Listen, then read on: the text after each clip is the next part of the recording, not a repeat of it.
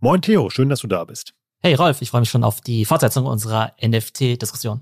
Da freue ich mich auch drauf. Wir haben beim letzten Mal ja ein Onboarding zum Thema NFTs gemacht und heute geht es mal ans Eingemachte, denn wir gucken mal, wie man wirklich mit NFTs Marketing machen kann und dann mal gucken, was ihr da draußen so da rauszieht und welche spannenden NFTs wir dann da sehen. Aber für alle, die ähm, die Episoden, die es hier gab, mit äh, dir verpasst haben, die nicht Teil der Discord-Community sind und die es irgendwie geschafft haben, an dir vorbeizukommen, sag mal, ja, wer bist du, was machst du da und warum ist es eine saugute Idee, mit dir über NFTs zu reden? Genau, mein Name ist Theo Pham und ich beschäftige mich seit wahrscheinlich Anfang 2021 sehr intensiv mit dem Thema, aus verschiedenen Perspektiven. Aus der einen Seite die deutsche NFT-Community mit aufzubauen.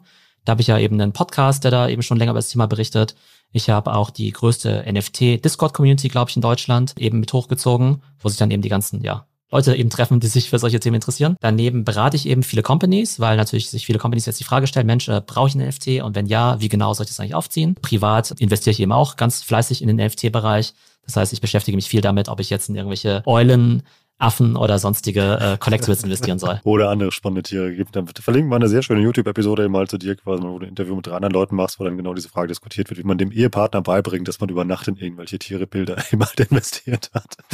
Okay, aber ähm, lass uns mal in das richtige Thema reinsteigen. Den Hinweis auf die äh, letzte Episode habe ich schon gemacht, die findet ihr auch in den Shownotes. Wenn ihr also irgendeinen Fachbegriff heute nicht versteht, hört euch einfach das nochmal an. Das haben wir alles in der ersten, im ersten Teil jemand geklärt. Heute ist eben mal der zweite Teil zum Thema NFTs. Wo viel Geld im Markt ist, gibt es viel Licht, aber auch viel Schatten. Darüber müssen wir kurz reden. Äh, NFTs haben in der Vergangenheit nicht nur gute Presse bekommen. Warum ist das so? Ich glaube, da gibt es verschiedene Aspekte. Ich glaube, das eine ist, ob das ein sinnvolles Anlageobjekt ist. Also man kann natürlich sehr viel Geld verdienen im NFT-Bereich, natürlich auch sehr viel Geld verlieren. Einmal, weil es natürlich sehr spekulativ ist, aber dann auch, weil es viele Betrüger am Markt gibt. Und das andere ist sicherlich noch das Thema Nachhaltigkeit, was vor allem natürlich für Brands relevant ist. Wenn sie jetzt mit dem Gedanken spielen, NFTs auf den Markt zu bringen, dann ist eben die Frage, tun wir da mit der Umwelt denn wirklich was Gutes? Oder hinterlassen wir da einen gigantischen Carbon Footprint? Ich glaube, das sind so die Hauptaspekte, die Kritiker auch zu Recht vorbringen würden haben wir sie heute mal eingebracht. Ich wollte ich einmal kurz platzieren und vor allem wollte ich auch noch sagen, dass wir heute keine Anlageberatung machen. Darum geht es gar nicht. Also wir konzentrieren uns heute wie immer eben mal einfach auf Marketing und wollen heute einfach mal über Cases sprechen. Das heißt eben mal, was kann man Cooles mit NFTs im Marketing machen? Welche guten Sachen gibt es da, wovon man halt was lernen kann? Was sind denn gerade spannende NFTs-Kampagnen, äh, Theo, die im Markt sind, wo du sagst, da kann man sich was abschauen? Ganz aktuell, jetzt am Wochenende, gab es ja den Launch von Moonbirds. Das ist eben eine Kollektion von 10.000 äh, verpixelten Eulen. Also quasi von der Optik her so ein bisschen wie diese CryptoPunks, die ja recht bekannt sind. Das sind aber 10.000 verschiedene Eulen. Das Interessante ist aber, dass es eben keine Kunstkollektion ist, sondern im Prinzip eine Art und Weise, wie eine Company jetzt Fundraising macht. Da startet quasi eine Tech-Company im NFT-Space. Und in der Vergangenheit hätten die eben zu Business Angels gehen können, die hätten zu Venture Capital Investoren gehen können, vielleicht auch eine Art Crowdfunding machen können. Und jetzt haben die sich eben für diesen NFT-Mechanismus eben entschieden und damit eben schon eine ganze Menge Geld umgesetzt innerhalb von wenigen Tagen. Also so eine Art NFT-Kickstarter-Kampagne.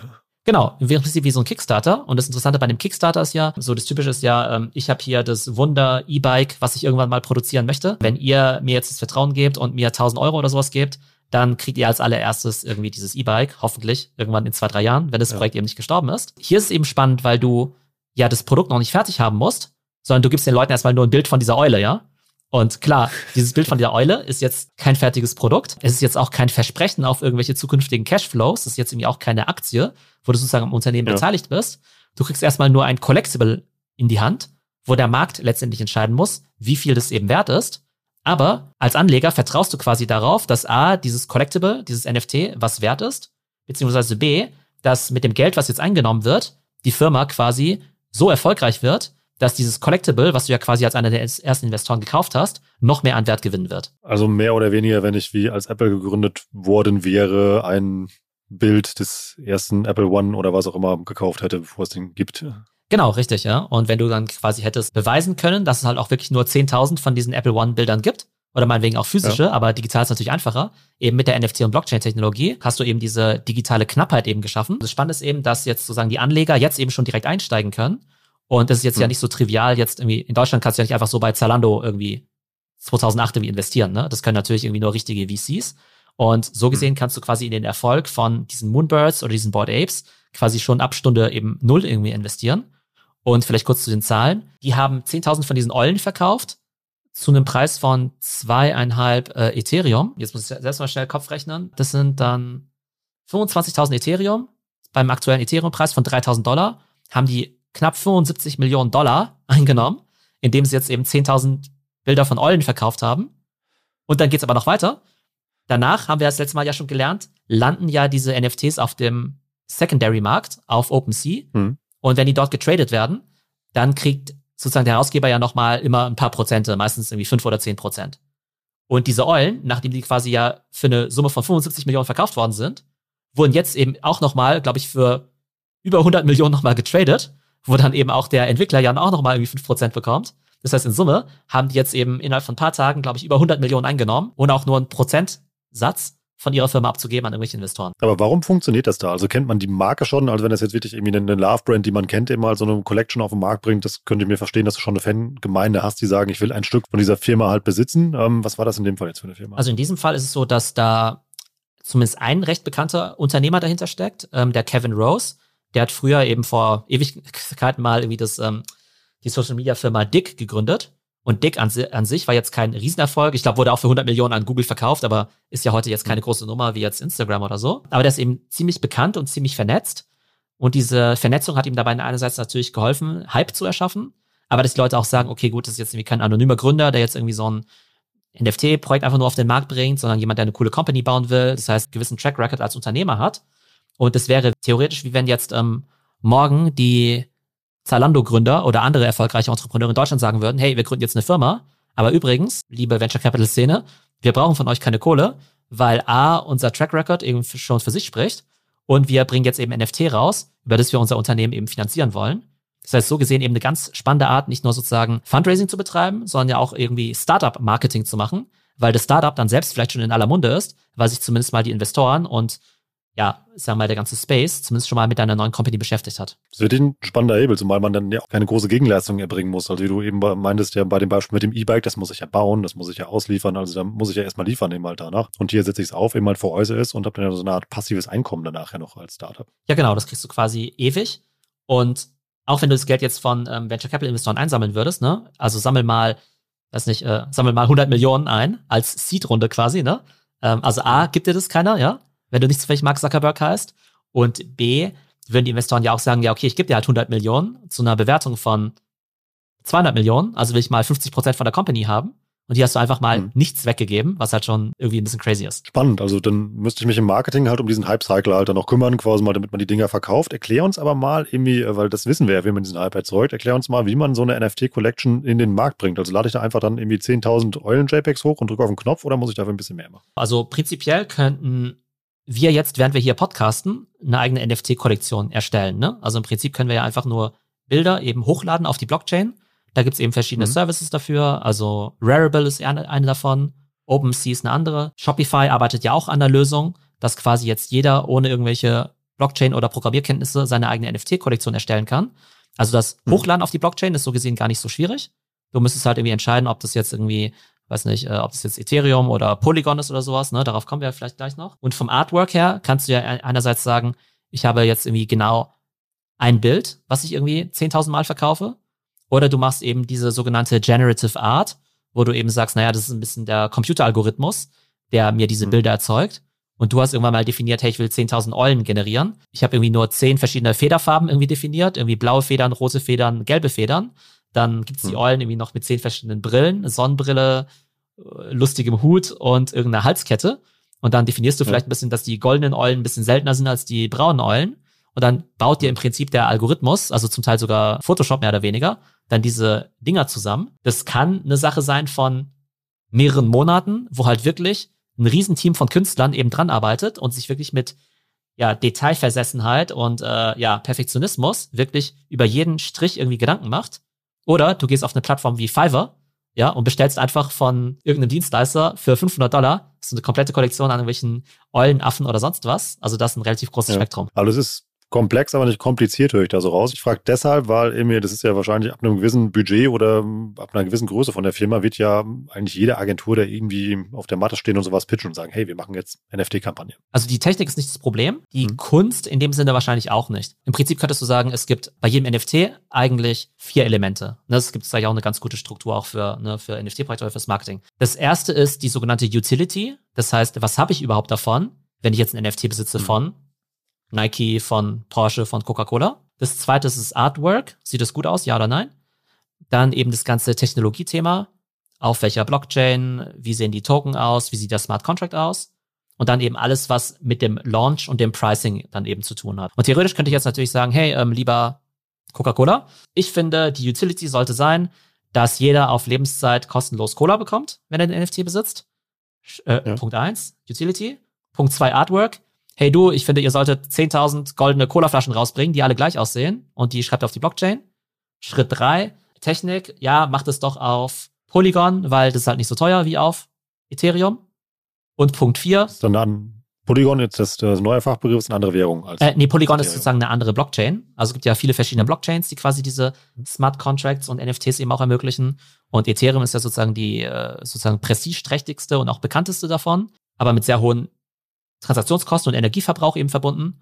Und dann gibt es halt irgendwie andere Blockchains, die sich sozusagen eher für so Massen-NFTs dann eben eignen, weil die eben sehr, sehr viel günstiger sind von den Transaktionsgebühren, aber eben auch deutlich weniger Carbon Footprint haben. Das heißt, eine Marke wie Coca-Cola würde wahrscheinlich nicht auf Ethereum gehen, sondern eher auf Solana oder Polygon oder so, was eben Alternativen sind. Und vielleicht noch der vierte Punkt, Pricing, könnten wir jetzt theoretisch sagen, das Ganze kostet einen Dollar und wir verdienen unser Geld irgendwie nur über, weiß nicht, äh, diese Secondary-Einnahmen, über diese Royalties, beziehungsweise wir müssen gar kein Geld damit verdienen, weil es eh nur ein Marketing-Tool ist, damit sich Leute eben mehr Cola kaufen. Ne? Also im Prinzip könnte ich jetzt auch in fünf Minuten quasi diesen Case runterbeten und die Frage ist halt nur, ja. A, das, was ich jetzt gerade gesagt habe in vier Schritten, A, ist es sinnvoll? Und dann ist natürlich, steckt der Teufel natürlich im Detail, dass du natürlich wirklich eine gute Kollektion baust, wirklich sinnvolle Utilities hast, wirklich diesen Hype erzeugen kannst, äh, einen guten Drop eben vorbereiten kannst, eine gute Utility anbieten kannst, den richtigen Smart Contract und die richtige Blockchain auswählen kannst. Ne? Also die Umsetzung ist dann doch noch sehr, sehr relevant. Aber lass uns mal noch ein bisschen bei der Theorie bleiben. Wie kannst du dann ein grobes Preisschild dran kleben? Also wenn man jetzt mal das Marketing ausklammert, immer jetzt nur um an diesen Punkt zu kommen, dass man sagt, okay, das Ding ist äh, ähm, gebaut auf der Blockchain, alle technischen Sachen sind eingerichtet, eben halt, die, die du eben halt meintest. Kannst du grob einschätzen, wie viel Budget man für sowas, sowas mitbringen muss? Es gibt wahrscheinlich Leute, die das komplett in-house machen können, mit kleinen Teams. Mhm. Ähm, ich könnte mir vorstellen, dass du wahrscheinlich ein halbwegs solides NFT-Projekt auf die Beine stellen kannst. Wahrscheinlich auch schon für, ich sag mal, 50 bis 100.000.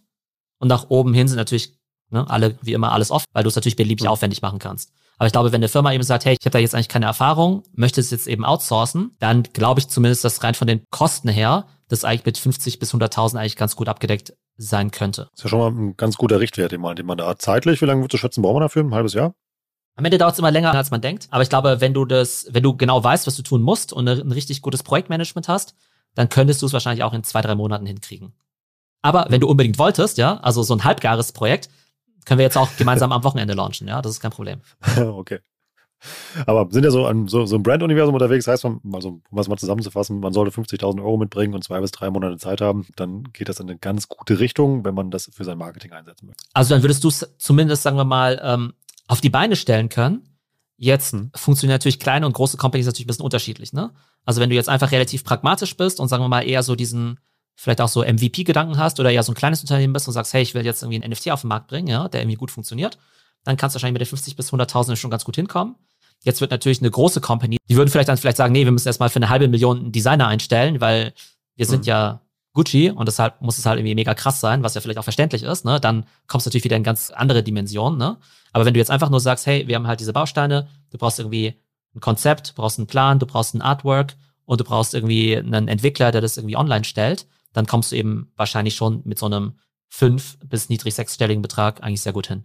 Das ist schon mal ein richtig guter Startpunkt. Jetzt haben wir bespro äh, schon besprochen, eben halt, dass man das fürs Fundraising ganz gut einsetzen kann. Dann hast du eben noch ähm, gesagt, eben halt, ja, es ist eigentlich auch ganz charmant, wenn man damit kein Geld verdienen muss. Was meinst du damit? Wenn wir jetzt über Marketing sprechen, ne, da geht es ja eigentlich darum, ja, Zielgruppen zu erreichen, dass die irgendwie mit deiner Brand interagieren, ähm, dich idealerweise gut finden, was dann eben zu einer höheren Markenloyalität führt, beziehungsweise Leute dich zum ersten Mal entdecken und dann vielleicht hoffentlich in den nächsten Laden rennen, um deine Produkte zu kaufen.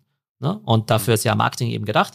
Und das kann ja, kann ja Facebook-Ads sein, Instagram-Ads, kann TikTok sein. Und jetzt ist eben die Frage einfach, inwiefern eben NFTs beziehungsweise diese neue Web3-Welt eben auch ein Marketingkanal sind, wo du halt so gesehen halt diese Attention dann eben auch kriegen kannst. Und mhm. wir haben ja, ne, als wir unseren aller, allerersten Podcast mal gemeinsam gemacht haben, da haben wir ja viel über Content Creation und Social Media und auch Attention Economy gesprochen. Content ist das neue Code. Genau, Content ist das neue Code, genau, ja. Und jetzt könntest du sagen, NFTs sind das neue TikTok, ja. ähm, insofern, dass du einfach sagst, hey, da gibt's eine gewisse Zielgruppe, die du mit NFTs zum Beispiel sehr gut erreichen kannst. Das heißt, so gesehen ist NFT eigentlich eher eine Art Content-Form, ne? Ja. Äh, als jetzt ein Produkt unbedingt, was einfach dazu führt, dass Leute, die dein NFT kaufen, idealerweise, sich viel mit deiner Brand beschäftigen, weil sie, was nicht, das Artwork oder den NFT sehr spannend finden, den du da rausgegeben hast, sich auch noch zu einer Art Community zugehörig fühlen und dadurch einfach eine ganz hohe Markenloyalität eben entwickeln. Das heißt also, ich kann damit eine sehr spezielle Zielgruppe erreichen, die wahrscheinlich auch da die Leute investieren, eher kaufkräftig ist. Das würde dann ja auch eher für hochpreisige Produkte sprechen, die ich so als NFT bauen sollte oder kann. Ähm, es gibt unterschiedliche Beispiele. Den Porsche NFT, ja, oder den Lamborghini NFT. Ne? Also ganz klar natürlich irgendwie zahlungskräftige Zielgruppe. Die Idee wäre aber, dass du sagst, hey, ich entwerfe jetzt eine Kollektion von 10.000 verschiedenen Porsches oder 10.000 verschiedenen Lamborghinis. Das heißt, die mhm. Fans, die beschäftigen sich erstmal damit. Das müssen ja auch nicht unbedingt Leute sein, die sich jetzt schon den Lamborghini leisten können, aber vielleicht einfach Leute, die sich den vielleicht mal leisten könnten in der Zukunft. Oder auch wenn sie sich den niemals kaufen könnten, ist ja cool, wenn sie sich halt mit der Marke beschäftigen. Ne? Es gibt ja auch Leute, die kaufen sich ja, ja. Porsche Cappies oder Porsche, weiß nicht, kleine Modellautos oder sowas, ohne jetzt irgendwie halt, mhm. ne, den, ne, es gibt ja einen Grund, weshalb ja Firmen ja auch solche Lizenzprodukte verkaufen, wie Porsche Klamotten, Porsche Design oder Porsche, weiß nicht, Modellautos oder sowas, Porsche Carrera Autos mhm. oder sowas, ne, dass die Leute sich einfach eben mit dieser Brand beschäftigen. Und jetzt könntest du halt sagen, NFT ist eine Art, dass die Leute sagen, okay, jetzt beschäftige ich mich im A mit dieser Brand, sammle so gesehen halt diese digitalen Porsches und dann fühlen sich die Leute vielleicht ja auch noch zugehörig, weil sie sagen, hey cool, jetzt lerne ich auch noch andere Porsche-Sammler kennen. Ne, muss ja nicht sein, dass hm. die echte Porsches haben, sondern vielleicht mal wegen dieser Porsche NFTs oder so. Aber sobald sich die Leute dann eben viel mit diesem Auto beschäftigen oder mit dieser Kollektion, ist es natürlich besser, wenn sie sich halt mit dem Porsche NFT beschäftigen, als wenn sie sich jetzt mit dem, was nicht, Ferrari oder Tesla NFT dann eben beschäftigen. Ne? Du grabst einfach mal ganz, ganz viel Attention und anstatt, dass du jetzt sagst, hey, die Leute haben jetzt zehn Sekunden lang mein TikTok angeschaut oder sie haben jetzt irgendwie fünf Sekunden lang meinen Post auf Instagram durchgelesen oder sie haben vielleicht sich ja. sogar zehn Minuten lang mein YouTube-Video angeschaut, beschäftigen sich jetzt die Leute vielleicht jetzt Stunden, Wochen oder Monate lang mit deinem Porsche-NFT. Oder machen das dann, was du ja auch erzählt hast, dass in dieser Community mal bei den, ähm, bei den Punks oder auch bei den Apes ist es ja so war, dass Leute ihr Profilbild ähm, damit verändert haben. Ist ja im Fall von Porsche eben halt ja auch spannend. Also in dieser Petrolhead-Community, dass sie dann ja ihren Porsche NFT dann immer als Profilbild setzen, auf den, äh, wo sie halt eben unterwegs sind, um sich halt zu erkennen. Das wäre auch wieder ja eine, ähm, ja eine Werbefläche, die man damit generiert. Ja, genau. Und das ist eben der große Vorteil von diesen Profilbildern, dass die im Prinzip die beste Art sind von viralem Marketing, ne? Weil selbst ja. wenn ich jetzt meinen Porsche zu Hause hätte, ja, ich kann ja nicht den ganzen Tag damit rumfahren, um jetzt Leuten zu sagen, hey, ich habe diesen Porsche, ja. Aber wenn du den jetzt zum Beispiel hättest als Profilbild, ähm, dann sehen den ja zum Beispiel auch wenn du nur 100 LinkedIn-Kontakte hast, ja, sehen den ja jeden Tag vielleicht deine 100 LinkedIn-Kontakte, ja, oder deine Freunde auf, äh, deine Freunde in äh, WhatsApp oder auf Discord oder auf Twitter und so weiter, ne? Das heißt, dadurch geht es eben wahnsinnig viral. Das heißt, wenn du es eben schaffst, irgendwie so ein Profilbild eben zu schaffen, das eben begehrt ist, dass die Leute gerne tragen, dann ist es halt so, dass du halt diese unglaubliche Viralität schaffst, so gesehen extrem viele kostenlose Impressions dann eben generieren kannst und auf der anderen Seite die Leute sich eben auch wiedererkennen, weil ich sehe jetzt ja nicht sofort, wer jetzt so ein Porsche-Fahrer auf der Straße ist, ja, also ne, sicher nicht auf der Straße, es sei denn, der rennt halt mit seinem Porsche-Cappy oder sowas rum. Ich könnte jetzt eben sofort sagen, ah cool, der Rolf, der hat ja auch dieses Porsche-Profilbild, der scheint ja irgendwie auch ein Porsche-Fan zu sein und dann connecten wir dann eben sofort. Ne, das heißt, du hast irgendwie ganz viele Aspekte von viralem Marketing und Community-Building eben mit drin, Einfach über so eine relativ simple Sache wie so ein Profilbild. Das heißt, ähm, muss so ein Porsche-NFT in dem Punkt dann Geld verdienen? Also wenn ich den verkaufe oder würdest du da den Werbewert höher ansetzen als die Erzeugungskosten für diese NFTs? Ich glaube, diese Firmen, die müssen damit kein Geld verdienen. Ich glaube, sie können es, mhm. ne? weil die natürlich auch einen hochexklusiven Club schaffen können von Leuten, die sich jetzt nicht nur für Porsche interessieren, sondern auch für Reisen, für Architektur, für Luxusgüter. Das heißt, jede Porsche könnte jetzt auch einfach sagen, hey, wir machen jetzt den Luxusclub auf oder sowas, äh, der sozusagen, ne, sozusagen sich verbindet quasi über dieses NFT. Das wäre jetzt eben eine Möglichkeit. Ähm, aber du könntest auch einfach sagen, hey, alles, was mir quasi Exposure bringt, was mir irgendwie Eyeballs bringt, was mir irgendwie Impressions bringt, ist eigentlich schon gutes Marketing. Ne? Das heißt, ich könnte ja. einfach nur was äh, visuell ansprechendes, aber eben auch begehrliches quasi in die Welt setzen ähm, und dann verbreitet sich das dann quasi viral und das wäre eben schon ein gewisser Selbstzweck. Beziehungsweise, wir haben ja auch das letzte Mal darüber gesprochen, dass ja solche NFTs auch eine Utility haben können.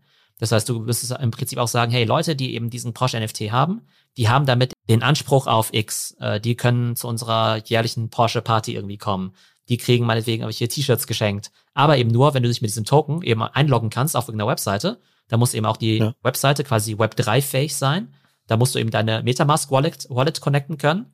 Deine Webseite muss in der Lage sein, eben reinzuschauen, Mensch, welche, mhm. welche Token haben denn Theo und Rolf da drin?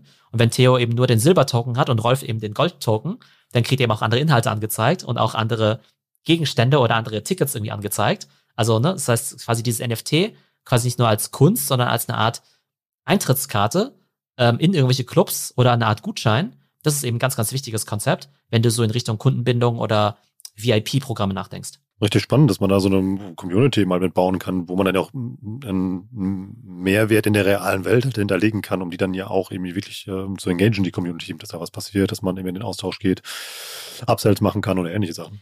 Ja, definitiv. Und ich glaube, klar gibt es wahrscheinlich jetzt auch schon ähm, irgendwelche Porsche oder Lamborghini Kundendatenbanken hm. oder Clubs oder sowas. Aber die Frage ist ja, wie leicht finden die sich auch, um halt auch miteinander zu kommunizieren, ne?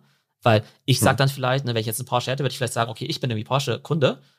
Ich kenne vielleicht noch drei andere, die das haben, ne?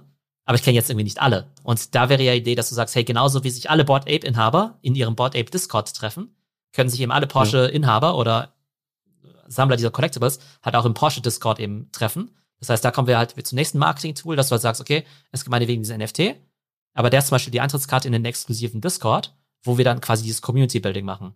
Und zwar nicht Community-Building im Sinne von, ich poste jetzt was auf TikTok und dadurch, dass jetzt irgendwie drei Leute da kommentiert haben, das ist jetzt meine Community, so halt irgendwie wirklich Leute mit festen Profilen, die sich eben auch gegenseitig kennen, vernetzen und die theoretisch auch als Community funktionieren, ohne dass sozusagen die Brand unbedingt neuen Content produzieren muss. Würdest du ähm, einer Brand raten, die das also wirklich als Marketing-Tool sieht? Also bleiben wir jetzt mal beim Beispiel Porsche. Würdest du den sehr hochpreisig ansetzen, um dann auch eine, ja, wahrscheinlich schon die richtige Käuferklientel anzulocken oder würdest du den dann eher zu einem niedrigen Preis auf den Markt bringen, damit da möglichst viele Leute Zugang zu diesem NFT haben? Mm, also wir sollten auf jeden Fall gleich nochmal zu den niedrigpreisigen oder sogar kostenlosen NFTs ja. kommen, die sollten wir nicht vergessen. Aber ganz konkretes mhm. Beispiel, D&G, also Deutsch und Gabbana, hat jetzt eben auch einen NFT kürzlich rausgebracht. Und die haben quasi drei verschiedene Boxen gehabt. Ich glaube, die Gold, Silber, Platin-Box oder sowas. Ne? Also auf jeden Fall gab es da verschiedene mhm. Varianten. Und die Platin-Box war eben extrem selten. Und dann war es quasi so, dass du die Box gar nicht kaufen konntest. Du musstest dich quasi an einer Art Verlosung teilnehmen, um ja. da überhaupt quasi auserwählt werden zu können. Und um an dieser Verlosung teilzunehmen, musstest du quasi, glaube ich, schon mindestens 1,2 Ethereum quasi in deiner Wallet haben, ne, was ja ungefähr 3600 Dollar sind. Das heißt, du brauchst 3600 Dollar, um an der Verlosung teilzunehmen. Wenn du dann quasi die große Ehre hast, das Ding auch noch zu kaufen, dann musst du entweder diese 1,2 Ethereum auf den Tisch le legen beziehungsweise diese Platin-Box, die kostet sogar 20 Ethereum, ja. 20 Ethereum, also 60.000 Dollar. Keine Ahnung, was da drin ist. Aber Deutsche Gabbana ist offenbar der Meinung, dass es Leute gibt, die quasi die Katze im Sack kaufen, ne, für 60.000 Dollar, um sich mal überraschen zu lassen, was in dieser Box drin ist. Was vermutlich eine Kombination ist aus NFTs, also digitalen Gütern, irgendwelchen physischen Gütern und irgendwelchen Experiences, wie jetzt dann eben zum Beispiel, keine Ahnung, ähm, Besuche bei der Fashion Show oder Meet and Greet mit Deutsch und Gabbana persönlich oder sowas. Das ist auch immer interessant ja. aus Marketing-Sicht. Was verkaufe ich eigentlich mit meinem NFT? Ist es ein digitales Gut? Ist es ein physisches Gut? Ist es eine Experience? Oder sogar eine Kombination aus all diesen drei Dingen? Das wäre schon die, die Champions League, die du eben mal ja gerade beschrieben hast. Geht das vielleicht auch eine Spur einfacher? Du hast mir eben mal von einem Nike-Case erzählt. Was haben die gemacht? Genau, der Nike-Case, der ist, also der ist wahrscheinlich von der Execution, also wirklich Champions League, ja, also wahrscheinlich noch mal deutlich äh, vielleicht noch erfolgreicher als der von DNG. Bei denen ist es ja so, ne, das haben wir das letzte Mal schon angekündigt, die bekannteste Avatar-Kollektion sind ja die Board Apes und hm. vielleicht sogar die zweite oder dritte äh, erfolgreichste oder bekannteste sind ja diese Clone X. Und diese Clone X zeichnen sich ja dadurch aus, dass es ja eben nicht nur solche 2D-Profilbilder sein sollen, sondern komplette 3D-Avatare, mit denen man dann eben auch durchs Metaverse läuft, ja. Ne? Interessanterweise taucht erst jetzt das Wort Metaverse auf, nach äh, 20, 30 Minuten Gespräch. Aber die Idee ist ja, dass ja Nike sagt, okay, wir glauben eigentlich, dass die Leute irgendwann virtuelle Identitäten haben wollen, und zwar nicht nur als Profilbild, sondern auch als Avatar. Und dann wollen wir natürlich auch die Avatare cool anziehen, zum Beispiel mit digitaler Fashion. Und jetzt hätte natürlich Nike sagen können, okay, wir haben meinetwegen Klamotten für digitale Avatare, haben sie ja zum Teil auch schon. Du kannst ja Nike-Sachen in Roblox kaufen, du kannst ja Nikes hm. äh, Sachen äh, deinem Snapchat-Avatar anziehen und so weiter. Aber jetzt hat sich Nike gesagt, naja, im NFT-Space, da wollen wir jetzt A, eine eigene Avatar-Kollektion haben. Also haben sie quasi für mehrere hundert Millionen oder sogar Milliarden Dollar jetzt eben diese Artifact Studios gekauft, die hinter dieser NFT-Kollektion stecken, die hinter diesen Avataren. Und jetzt kommt das Spannende. Jeder Besitzer von diesen Clone X-Avataren, zu denen ich ja auch gehöre, der hat irgendwann vor zwei Monaten so einen Airdrop bekommen. Das heißt, ein zusätzliches NFT in Form von einer Box, wo dann eben auch ein Nike-Logo drauf war. Und diese Box, die hat sich bis heute noch nicht geöffnet und keiner, kein Mensch weiß, was da drin ist. Du hast ja so eine Box und wartest dann auf den Tag, wo sie aufgeht oder kannst sie bis dahin traden, weil Leute ähnlich wie bei der Deutschen Gabbana Box heiß drauf sind und auch so eine Nike Box haben. bei mir ist die Nike Box sozusagen in meiner Wallet gelandet. Es wurde angekündigt und ja. ich musste aber überhaupt nichts tun. Denn Nike, hm. die wissen ja sozusagen, wer ihre Token eben besitzt. Das ist ja quasi in der Blockchain ja nachvollziehbar. Ne? Das ist ja auch das hm. Interessante an dieser Transparenz. Das heißt, die können einfach sagen, jeder meiner NFT-Owner, der bekommt jetzt noch zusätzlich was geschickt. Ne, das wäre ja wie wenn du jetzt wirklich bei jedem wüsstest, wer den Porsche in der Garage stehen hat. Ne? Aber du weißt natürlich nicht von jedem Menschen, der jetzt Nike-Sneaker hat, weil meine Adresse gebe ich ja selten an, wenn ich jetzt bei Zalando Nikes bestelle, beziehungsweise wenn ich sie weiterverkaufe, weiß ich ja irgendwie auch kein Mensch. Aber du kannst ja in der Blockchain nachvollziehen, wer sind eigentlich meine NFT-Holder? Den airdroppe ich jetzt was. Als ich den vor zwei Monaten bekommen habe, war der sofort um die 15.000 Dollar wert. Ja, Das heißt, ich habe quasi 15.000 mhm. Dollar geschenkt bekommen. Ich hätte es sofort verkaufen können. Sofort auf OpenSea. Und bei einem Weiterverkauf hätte quasi dann aber Nike sofort 10% bekommen. Das heißt, sie haben quasi ein Gut kostenlos verschenkt, aber sobald es getradet wird, kriegen sie sozusagen ne, von den 15.000 Dollar sozusagen gleich 10% davon, ne?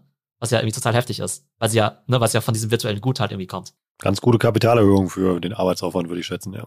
Genau, und das krasse ist aber, die haben ja 20.000 von diesen Boxen eben gedroppt zu hm. je 15.000 Dollar Marktwert. Das heißt, da ist sofort eben eine Kollektion entstanden im Wert von 300 Millionen Dollar ne, die hat quasi hm. jetzt irgendwie hin und her getradet wurde. Ich habe meine Box immer noch behalten, ich habe sie jetzt nicht getradet, weil ich halt der Meinung bin, hm. dass das, was da rauskommt, hoffentlich mehr als 15.000 äh, wert sein wird. Die Box, die ist immer noch nicht geöffnet, zwei Monate später. Aber Nike hat was Cleveres gemacht.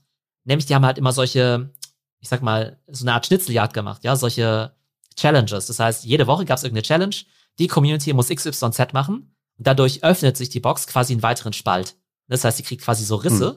Aber die müssen quasi was dafür tun, dass sich das Ganze eben öffnet und die eben auch wissen, was da drin ist. Man geht davon aus, dass diese Box quasi jetzt diese Woche aufgehen wird, nach quasi zwei Monaten von Schnitzeljagd und äh, Challenges. Das erhöht aber natürlich ungemein das Engagement mit der Brand, ne? weil sie eben diesen Airdrop bekommen haben. Alle sich erstmal freuen, mhm. hey, ich habe von Nike quasi was umsonst bekommen, was irgendwie sehr, sehr wertvoll ist. Die Leute beschäftigen sich mit der Brand, machen eben diese Schnitzeljagd. Leute kaufen diese Box quasi. Nike verdient quasi an diesen Secondaries. Und jetzt kommt's aber, man geht davon aus, dass da zum Beispiel digitale Fashion-Items dann quasi enthüllt werden, dass in dieser Box quasi meinetwegen irgendwie zehn äh, digitale Sneaker drin sind, die man Avataren anziehen kann, die du aber auch wieder traden kannst. Das heißt, im Prinzip ist da, ist es der Startpunkt der virtuellen Nike-Kollektion. Und das wird natürlich auch wieder ein unfassbares Trading-Volumen eben verursachen. Das heißt, die haben eben den Plan, eine digitale Kollektion zu launchen, machen diesen Plan aber über mehrere Monate, indem sie quasi erstmal diese Avatar-Kollektion kaufen, dann diese Box launchen, dann diese Schnitzeljagd machen und so weiter und so fort. Und das treibt natürlich sozusagen die, ja, den Hype quasi auf die Höhe. Und ich bin halt ziemlich gespannt, was jetzt diese Woche rauskommen wird. Aber allein in der Zwischenzeit haben sie eben auch schon Millionen von Dollar verdient. Einfach nur durch diese Trades auf dem Secondary Market. Und ich würde auch mal denken, dass auch in der physischen Welt dann oder vielleicht der ein oder andere Nike-Sneaker in einem passenden Design dazu dann auch in einem Laden steht, den man sich dann auch kaufen kann. Genau. Um dann diese Experience komplett zu machen. Und den aber nur die Leute kaufen können, die genau den NFT haben. Ja, das heißt, es ist auch wieder so eine Exklusivität, dass wenn Rolf meinetwegen den gelben digitalen Nike-Sneaker hat und ich meinetwegen den roten, mhm. dann darfst du auch nur genau den gelben kaufen und nicht den roten. Und wenn du halt doch den roten haben willst, dann musst du halt mit mir traden oder mir den abkaufen. Also das ist halt auch wieder diese Art von NFT als Eintrittsticket für irgendwelche exklusiven Güter oder eben Experiences. Das ist echt spannend, um mal kurz aufzuräumen, was wir jetzt besprochen haben. Wir haben gerade mal erklärt, wie ein NFT funktioniert, wie man damit eine Kampagne fahren kann, immer in der digitalen Welt, also als NFT, die man dann sogar irgendwie dafür nutzen kann, irgendwie einfach irgendwie mit weiteren digitalen Gütern Geld zu verdienen, ohne eigentlich großartig was dafür tun zu müssen und haben jetzt gerade nochmal die Brücke geschlagen, dass man auch immer durchs clevere Marketing das in die analoge Welt verlängern kann, um Güter zu verkaufen. Das ist alles mega spannend und klingt aber auch wirklich ein bisschen kompliziert. Geht's eine Spur einfacher, wenn ich starten möchte, Theo? ähm, genau, also wichtig ist ja für mich, für mich vielleicht auch noch die, ich sag mal, niedrigpreisigen oder vielleicht sogar kostenlosen NFTs, die ja vielleicht tatsächlich in Anführungszeichen nur Marketing sein sollen. Und ja. da gibt es eben ein nettes Beispiel, zum Beispiel ähm, der Film Die Matrix. Die haben ja auch äh, vor ein paar Monaten 200.000 NFTs rausgebracht, glaube ich, die mehr oder weniger, also die relativ günstig waren. Ich glaube, vielleicht 50 Dollar. Theoretisch hätten sie die auch verschenken können. Ne? Und das ist ja im mhm. Prinzip dann, wenn du diesen NFT hast, dann kriegst du meinetwegen halt nochmal exklusiven Content eben bekommen, den du dir eben auf der Webseite eben angucken konntest. Oder denkbar wäre ja auch, dass du dann nochmal ein spezielles Merchandise oder so bekommst. Das gibt's ja in der alten Welt ja auch schon, dass du sagst, hey, es gibt ja die DVD meinetwegen, die, was ich, Herr der Ringe DVD für 10 Euro. Mhm. Und dann gibt's eben noch die Collectors Box, die eben in einer coolen Box irgendwie kommt, mit einem T-Shirt, irgendwelchen Figuren und so weiter. Und die kostet dann meinetwegen 100 Dollar, ja. Das heißt, immer eine Art von, sagen wir mal, Special Edition oder Limited Edition. Das gab es ja in der physischen Welt auch schon. Und das kannst du jetzt eben ganz gut mit einem NFT eben verknüpfen, der meinetwegen irgendwie Geld kostet oder den du meinetwegen auch verschenken oder verlosen kannst, um einfach deine ganzen Superfans dann eben auch zu belohnen. Und das ist dann ein einfaches Marketing-Tool. Das könnte ich dann also auch für, weiß ich nicht, ganz normale, Turnschuhe hatten wir jetzt eben schon, aber für Telefonverträge machen, für ähm, einfach Sachen, die sich nicht auch in dieser Luxuswelt bewegen. Genau, im Prinzip könntest du es einfach sagen, dass ein NFT einfach eine Art Gutschein ist, ja. Die kannst du ja auch beliebig verschenken, verkaufen, wie auch immer, unters Volk bringen, aber natürlich auch in limitierter Version. Je limitierter, desto begehrter natürlich dann eben auch. Du kannst die Dinger natürlich eben mhm. auch verlosen und könntest eben einfach sagen, hey, wenn du das hast, dann kriegst du meinetwegen was kostenlos. Ja, es gibt jetzt ja mittlerweile eben auch, ich glaube, Starbucks, McDonalds, die wollen jetzt ja auch alle NFTs eben rausbringen. Ähm, hm. Mir erschließt sich immer noch nicht so ganz genau, was sozusagen der McDonalds oder der, dieser McRib NFT bringt. Ja, das muss ich mal recherchieren. Aber wir wissen ja zum Beispiel, dass Starbucks ja ein wahnsinnig erfolgreiches Kundenkartenprogramm hat, ne? Und die Leute ja sozusagen Starbucks diese Loyalty Cards haben und da auch noch wahnsinnig viel Geld eben draufladen, wodurch Starbucks ja hm. fast wie eine Bank ist, ja, weil die Leute laden halt irgendwie 100 Euro auf aber bis sie halt mal ihren Kaffee für 100 Euro getrunken haben, vergehen ja auch ein paar Wochen und Monate. Und in der Zeit hast du halt quasi eine Art Working Capital, mit dem du halt andere Sachen machen kannst. Der Howard Schulz, der Starbucks CEO, die haben ja auch gesagt, hey, wir wollen jetzt eben auch ein NFT eben rausbringen. Ich könnte mir vorstellen, dass es eben diese Richtung geht. Und ich glaube, da sind wir auch wieder der Fantasie keine Grenzen gesetzt, dass wir sagen, hey, wir haben im traditionellen Marketing ja auch entweder, hey, ich will meinetwegen vielleicht Sachen verkaufen, ich will vielleicht einfach nur Awareness irgendwie haben, oder ich möchte es irgendwie auch als eine Art Loyalty-Programm eben nutzen, ne? Und tatsächlich glaube ich, dass dieser Loyalty-Programm-Case vielleicht am Ende vielleicht sogar noch der spannendste sein könnte, ähm, weil die Leute halt wirklich sagen, sie haben eine Kundenkarte, sie bekommen bestimmte Benefits, sind dadurch aber auch extrem treu an die Marke gebunden. Hm. Jetzt kannst du aber sagen, naja, wir haben jetzt eine Art digitale Stempelkarte, wo wir quasi auf die Blockchain draufschreiben, was denn die Inhaber-Wallet schon alles gemacht hat. Ein Beispiel. Ich mache ja auch diese Web3-Konferenz, ne, so eine Online-Konferenz, und jeder, der daran teilnimmt, bekommt ein sogenanntes POAP. Ne, das steht für Proof of Attendance Protocol. Das ist im Prinzip ein Beweis, eine Art NFT, das umsonst ist, was quasi beweist, ich habe an dieser Konferenz teilgenommen. Jetzt könnte ich ja irgendwann sagen, hey, Leute, die an jeder Konferenz teilgenommen haben, die kriegen dann irgendwie ein Goodie von mir, ne? Oder Leute, die mhm. an jeder Konferenz teilgenommen haben, die kriegen dann irgendwann, keine Ahnung, äh, wenn die Konferenz vielleicht mal, äh, wenn wir mal eine Party feiern, dürfen halt irgendwie nur die 100 Leute, die an jeder äh, Konferenz teilgenommen haben, kommen dann in diese Party rein wäre natürlich auch äh, relativ naheliegend, ne? Weil, dass du halt sagst, irgendwie OMR plus NFT oder sowas, ne? Da können die Leute ja vielleicht irgendwie schlecht ihre äh, Papiertickets aufbehalten oder ihre Buchungsbestätigung meinetwegen, ne, von ihrem OMR-Ticket. Aber was wäre, mhm. wenn sie jetzt eben NFT hätten, äh, wo sie einfach sagen können, hey, ich war bei der OMR 2014 bis 2022 jedes Mal mit dabei und dafür kriegen sie hm. irgendwie immer einen Platz in der ersten Reihe und ein Meet and Greet mit, keine Ahnung, Gary Vee und Philipp Westermeier oder sowas, ne? Also ist ja durchaus viele Möglichkeiten. Richtig gut, werde ich direkt nach, nach dem Podcast immer vorschlagen. Kann ich mir aber auch zum Beispiel für Fußballvereine super vorstellen. Wenn du sagst, du bist Dauerkarteninhaber, hast du eben halt dann, dass du eine Dauerkarte eben halt virtuell machst, dass du hast eben was bei sämtlichen 17 Heimspielen der Bundesliga und eben, dass du dann eben halt am, am Saisonende eben halt eben was verlost. Oder bei dem äh, Starbucks-Case, den du eben beschrieben hast, dass man ähm, ja so eine digitale Bonuskarte hat, wenn das technisch funktioniert. Das könnte man ja auch ähnlich mit wie diese Nike-Box machen, die du halt beschrieben hast. Für jeden Kaffee, den du kaufst, irgendwie kriegt dieses Ding größeren Riss und wenn du, keine Ahnung, 100 äh, große, äh, hier irgendwie White Chocolate Mocha Grande Donut, hast du nicht gesehen, Gedöns gekauft hast, immer, dann geht die Box auf. Ja. ja, genau. Aber das Interessante ist ja auch wieder dadurch, dass du ja dass die Leute ja quasi auch ihre Transaktionen ja auch loggen quasi auf ihrer Wallet, mhm. kannst du ja wieder relativ interessante Kundendaten natürlich auch generieren. Ne? Das heißt, wenn du jetzt mhm. auch in Zukunft sagen könntest, ich könnte jetzt irgendwie kombinieren, einerseits meine traditionelle Kundenkartei, ja, wo du sagst, hey, ich habe ja irgendwie Name und Adresse und E-Mail-Adresse von Rolf, aber ich würde ja auch mhm. gerne noch wissen, was er in der digitalen Welt so treibt. Und wenn jetzt zum Beispiel mit deinem Namen jetzt zum Beispiel deine Wallet verbunden wäre, weil sie irgendwie wissen, äh, Rolf hat irgendwie die Public Wallet, ja, also ist ja immer öffentlich mhm. einsehbar, der hat irgendwie die Wallet irgendwie 1, 2, 3 und die hat irgendwie folgende Sachen gemacht. Und wenn ich das irgendwie matchen kann mit, okay, ähm, Rolf ist irgendwie Kunde bei äh, BMW, aber scheint irgendwie auch noch ganz aktiv zu sein in dieser Affen-Community oder sowas, ne? Und ich weiß jetzt, dass irgendwie äh, 20% aller Affeninhaber jetzt irgendwie, weiß nicht, auch noch bei uns Kunde sind oder sowas, ne? Also da kann man ja schon sp ziemlich spannende Sachen eben rauskriegen.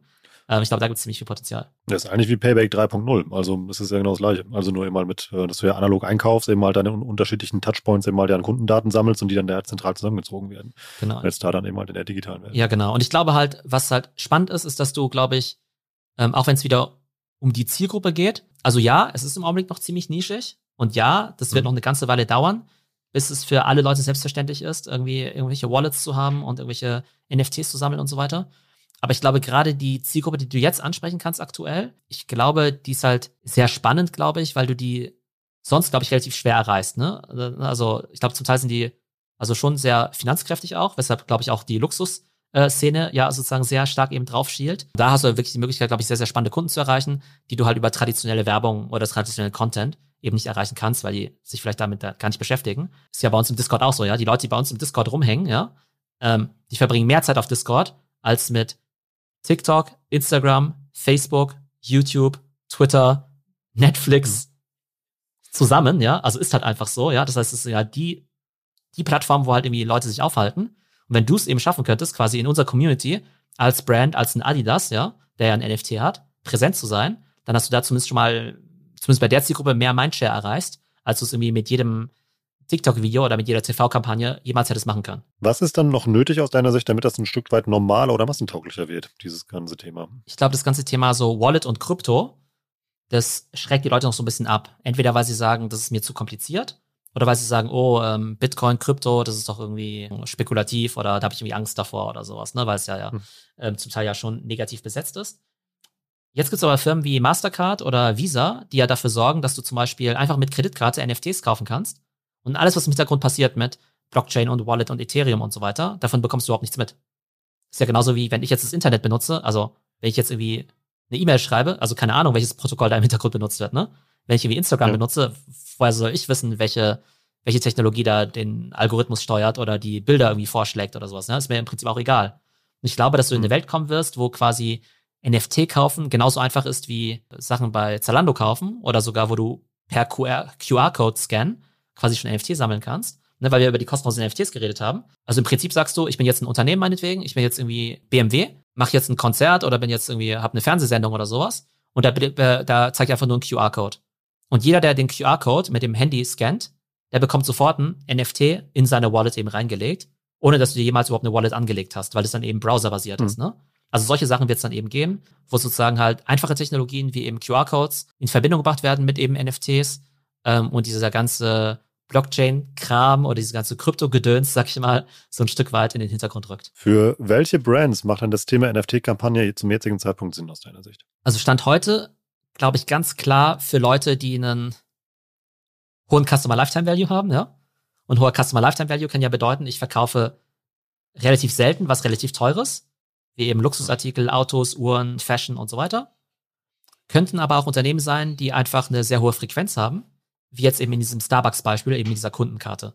Das heißt, ich glaube, jede Company, die re relativ wertvolle Güter verkauft oder eben ein richtig starkes Kundenbindungsprogramm hat, ich glaube, die sollten sich auf jeden Fall mit dem Thema NFT beschäftigen. Entweder unter dem Aspekt, ich verkaufe digitale Güter oder unter dem Aspekt, hey, das ist irgendwie Loyalty 3.0 oder wie auch immer, ne? Wo es jetzt noch nicht, aus meiner Sicht jetzt noch nicht so wahnsinnig erwiesene Cases gibt, ist jetzt aus meiner Sicht jetzt im FMCG-Bereich, also mir ist jetzt noch nicht hundertprozentig klar, ob jetzt Coca-Cola jetzt irgendwie ähm, wirklich jetzt NFTs braucht, also ob das wirklich einen Mehrwert bringt oder es nicht einfach ein, erstmal nur in Anführungszeichen Marketing-Gag ist. Ähm, aber da bin ich mir mhm. relativ sicher, dass es eben mit der Zeit eben Cases geben wird. Und die ganze Branche ist ja so ein bisschen so ein Copycat-Business, einfach insofern, also gar nicht mal negativ gemeint. Aber vielleicht denkt man halt auch, nee, äh, unsere Branche und NFT, das kann niemals funktionieren. Genauso wie ja Leute früher gesagt haben, nee, ähm, Finanzprodukte und TikTok kann niemals funktionieren oder Autos und TikTok kann niemals funktionieren, als Beispiel, ne?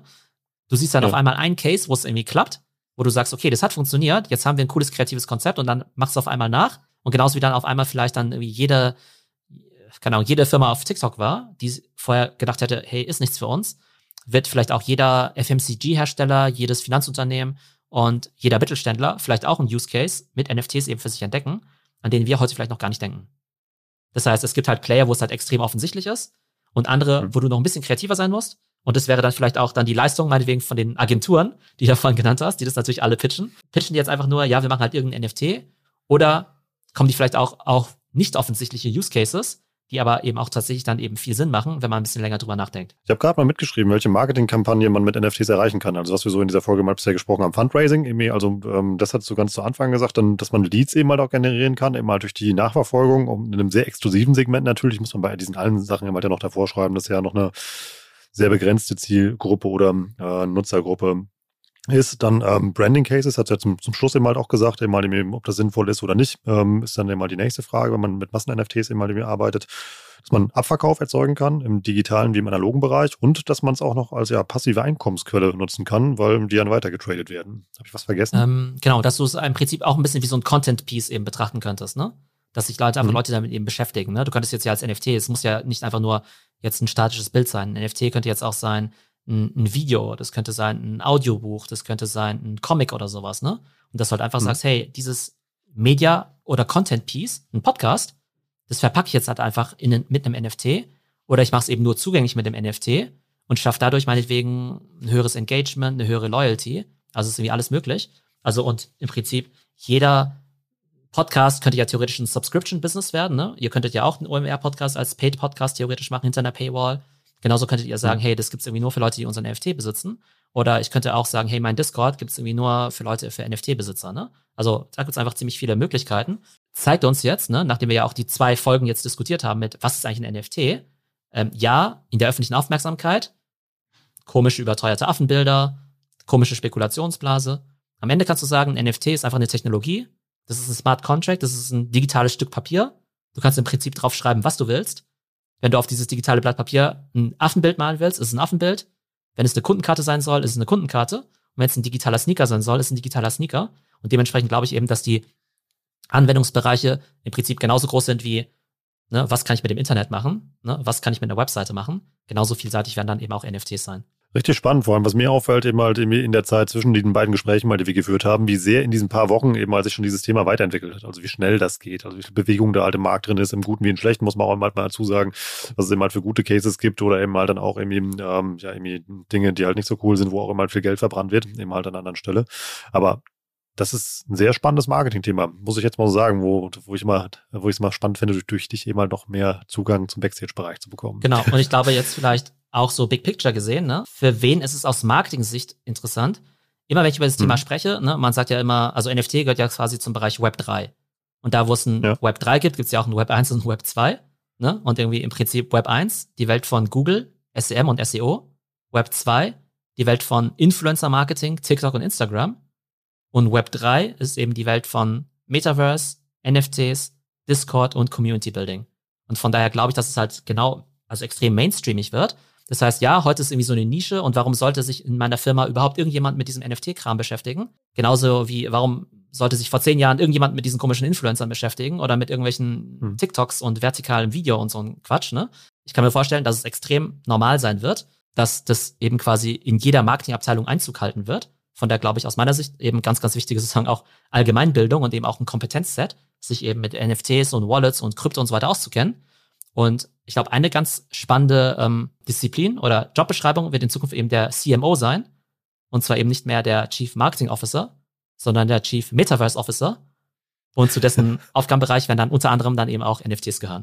Ja, es geht halt immer weiter. Man verschickt heutzutage ja auch noch recht selten Faxe. Also dementsprechend ist da ja auch sehr viel Bewegung drin. Kommen wir zu meiner letzten Lieblingsfrage. Ähm, und zwar, das sind ja, ist ja diese Fuck-Up-Kategorien, die wir gebaut haben. Was sind die häufigsten Fehler, die du im Moment bei NFT-Kampagnen siehst, die Brands versuchen? Der größte Fuck-Up ist sicherlich der sogenannte Cash Grab. Das heißt, Firmen, die einfach nur ein NFT launchen, weil sie glauben, da gibt es jetzt eben Geld zu holen. Da wird eben ganz halbgar eine Kollektion auf den Markt geworfen die keinerlei Nutzen bringt, wo es kein langfristiges Konzept bringt, was es den Leuten eben, was eben der Nutzen sein soll, ähm, wo einfach einmalig meinetwegen 10.000 Dinger verkauft werden sollen. Und ehrlich gesagt, also man kann auch damit auch viel Geld verdienen. Also ich bin mir sicher, jede Brand, also ich bin mir relativ sicher, jede große Brand könnte, wenn sie wollte, 10.000 NFTs auf den Markt bringen zu einem Preis von einem Ethereum. Wären irgendwie 10.000 Ethereum, wären irgendwie mal 3.000, wären irgendwie 30 Millionen Dollar. Ne? Bin ich mir extrem sicher, dass es klappen würde. Und wenn du jetzt als Firma sagst, hey, die 30 Millionen Dollar, also als große Firma, die kann ich jetzt gut gebrauchen, mache ich jetzt halt mal. Das, das, das wird sicherlich funktionieren. Wäre natürlich jetzt langfristig kein besonders tolles Konzept, ne? Da muss ja schon ein bisschen mehr Nutzen irgendwie dahinter bringen. Aber ich glaube, der Cash Grab ist das, ein, das eine. Ähm, das andere ist halt, dass es halt so ein bisschen peinlich ist, ne? Genauso wie du ja vielleicht peinliche TikToks machen kannst, weil es einfach nicht zur Plattform passt. Kannst du natürlich auch peinliche NFTs rausbringen, die halt weder besonders kreativ noch besonders irgendwie äh, cool sind. Äh, das ist natürlich auch ja. ein Thema. Und dann gibt's natürlich so technische Aspekte, mit denen sich halt viele Firmen nicht auskennen, dass sie auf die falsche Blockchain setzen, dass sie ihren Job irgendwie versemmeln, weil sie, weil es sehr hohe Transaktionskosten gibt, weil äh, dann viele Kunden eben enttäuscht sind und so weiter. Ne? Ich sag mal, beim Kreativkonzept, bei dem langfristigen Nutzen, aber auch bei der Drop-Gestaltung an sich, glaube ich, kann extrem viel schiefgehen. Das war wieder richtig spannend, Theo. Ich danke dir für ganz viele Insights zum Thema NFT und ich bin gespannt, was in deiner Nike-Kiste drin ist und vor allem, was auch mit deiner Eule passiert. Liebe Grüße aus Hamburg. Mach's gut. Ciao, ciao. Genau. Danke. Bis zum nächsten Mal.